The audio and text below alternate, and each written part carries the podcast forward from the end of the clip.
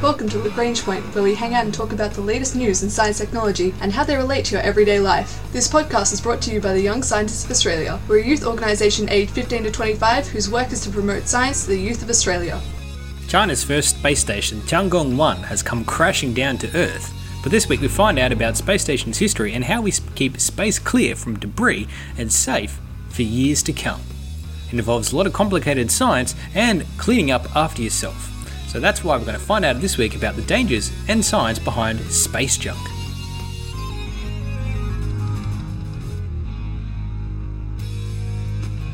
Tiangong 1 translates to Heavenly Place 1, and it's part of China's ambitious space program to, by 2023, have a permanent large modular space station in the orbit around the Earth. And that's one part of China's very, very ambitious space program. Now, Tiangong 1 or Heavenly Place 1 was launched in 2011 and basically was their first foray into space station technology. And space stations are very, very complicated things. So that's why they launched this first system. It's 10.4 meters long and it's roughly cylindrical in shape, much like the very early space stations from Skylab or in the Soviet group, the Salyut and Mir class of space stations. Now, Tiangong 1 was generally expected to be decommissioned in 2013, but like most space missions that continue to work, they let it keep running extending it a couple of times, all the way through to around 2016 when it became pretty apparent that it was no longer responding to ground control, which meant that sooner or later it would fall back to Earth.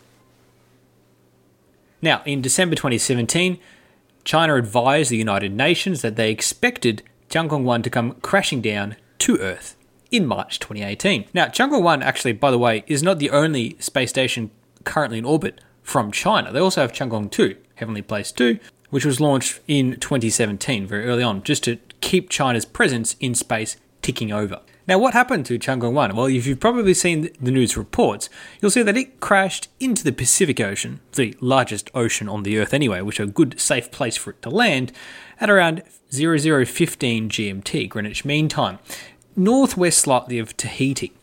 Now, it did miss the space graveyard, which is basically a large stretch of the Pacific Ocean where we expect most things to go crash.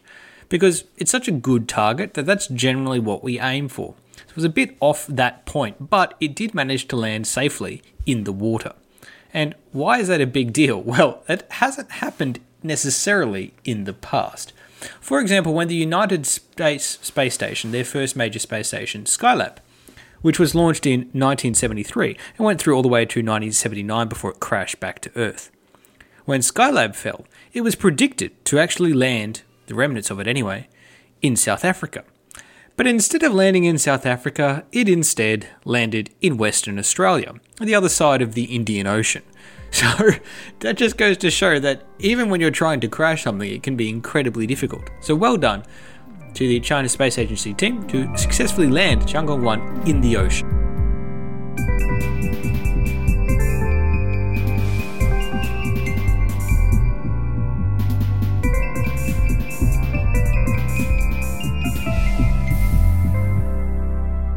When we talked about this space graveyard, what exactly is it? Well, most of it's centered around a place called Point Nemo. It's named after the Jules Verne submariner, Captain Nemo. And Nemo also translates from Latin to no one, hence the Captain Nemo, Captain No One being a bit of a joke that Jules Verne was playing. But nevertheless, Point Nemo is a point between Australia and South America.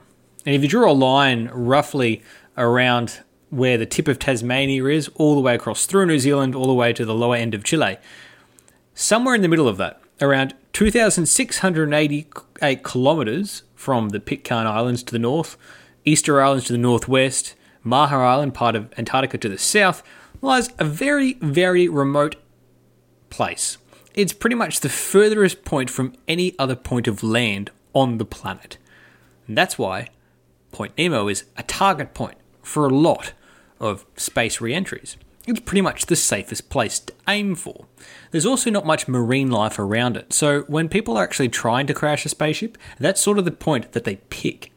There's around 250 to 300 spacecraft have carved a blazing path of glory as they try to re-enter Earth's atmosphere and aim for that point. The largest object ever to actually touch the water at Point Nemo in 2001 was Russia's Mir Space Lab, which weighed around 120 tons, or at least what was left of it when it crashed landed into the Earth. Now, it's scheduled when the International Space Station finishes its mission, which is anywhere from 2024, if it's not extended. If it's extended, that'd be more like 2028.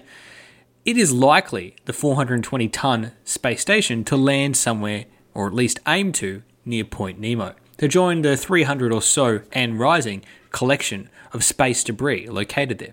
So, if you're a space archaeologist, and yes, that's a real thing and a real career, people who investigate not only space debris but the leftover remnants of any space missions, both physical and digital or archival, they love Point Nemo because it's a good place to go collect. But it also serves an important serv- service by keeping space junk from harming people and potentially causing damage to life and limb. So if you ever come across a piece of space junk, you really shouldn't touch it, and that's not just because it might be incredibly hot. But a lot of the fuels and chemicals used as part of space launches or re entry can produce a whole co- variety of cocktail of dangerous chemicals that can lead to your demise.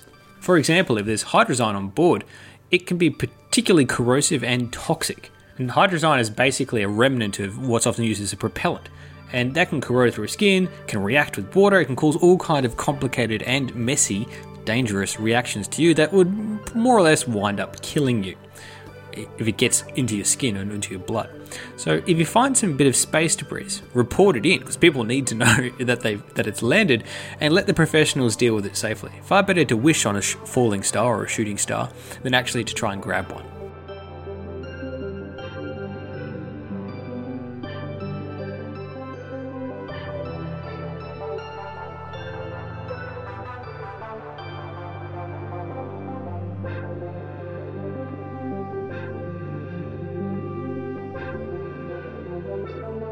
A key piece to understanding the China Space Agency's plans with the Tiangong Heavenly Place space stations is to look back to what the United States, and probably more equivocally, the Soviet Union, did in the 1970s. Basically, the Soviet Union had a, the first space station launched, which was the Salyut 1, which was launched in April 1971. And they were monolithic, one piece, with had everything that that space station needed launched up with it at the time. And there are around five or six other Salyuts launched between 1971 and 1973 75. Skylab itself, the American response, was launched first in 1973 and it had a good run of five years. Now, the second generation of space stations, as we know them, weren't those single monolithic types. It was rather modular space stations with pieces that bolted in and out. And that's what Mir, the Russian space station, launched in 1985, that re entered Earth in the late 90s. That was an incredible feat of engineering because, well, it was bolted together and had new modules added from time to time. And it served as a testing ground for ideas that would later go on to be implemented in the International Space Station. Now, the International Space Station began as an idea in the 80s as called Project Freedom. But by 93, after the fall of the Soviet Union, it was more opened up to European and other partners, and Bill Clinton rebranded it the International Space Station. When it was finally launched in 98, it served not immediately as a fully formed space station, but as one that was assembled and built with launches after launch, with new modules and new labs being added on. Now, the International Space Station, as we mentioned before, is scheduled to finish its mission in 2024. And there are some future space stations planned. Some, like the Russian plane OPSEK, may use some modules from the International Space Station as, as, as the launching point or base for its new modular expansion. There's also a couple of private industries, like Bigelow Industries, who have planned for a space hotel, that are progressing along with some plans, but we'll, we'll yet to see how realistic that one ends up being. There's also the Lunar Orbital Platform Gateway, and that's the new American plan one. Now, that whole basis for that station is to serve as a launching point for missions out towards the moon. And by basically, it will be the testing ground for part of effectively the staging point for future missions back to the moon. It is in NASA's 2019 budget and would be part of the Deep Space Transport Program for going to the moon or to the moon, either or, really, depending on the direction of NASA. Maybe even at one point it was decided to try and use some of that technology for the asteroid redirect mission. But it's a large collaboration, like the uh, International Space Station, with partners like the European Space Agency, NASA, the Russian Space Agency, JAXA, the Japanese, and the Chinese Space Agencies. Ideally, it should be constructed in the mid 2020s. So that's the future successor for the International Space Station, but it's not finalised in its design just yet, or its purpose. Now, we talked about Tiangong-1, Heavenly Place 1, and its way it fits into this whole picture. Like the early Soviet missions, it is monolithic. They're basically using this to test the technologies for automated docking and those modules. And China has in place its own plans for what they would call the Chinese Large Modular Space Station. Now, it has a couple of different modules all connected into it. Tianhe, the Harmony of Heavens module, which is kind of the core hub. And there's the it gets resupplied from the Changzhou the heavenly vessel, the cargo spaceship, and then also the different Shenzhou manned spacecraft as well. So the, between the Changzhou, the redocking cargo ship, and the core module, it generally be assembled over time. And they're aiming for 2019 for that. So all these Tiangong missions have been the launching point, literally, for the starting of the Chinese development of modular space stations. So much in the same way that the Soviet Union and the United States with their partners did that in the 80s and 90s, China is playing quick catch up, building their own modular space stations. So, though Tiangong 1 is falling to Earth, it's a great sign of things to come, with them rapidly accelerating their own plans to have another new stable space station before the International Space Station is finished its mission. So, some great achievements from the Chinese Space Agency. And as it falls back to Earth, we have to acknowledge their plans that they've got in the future and the great engineering effort that led them there in the first place.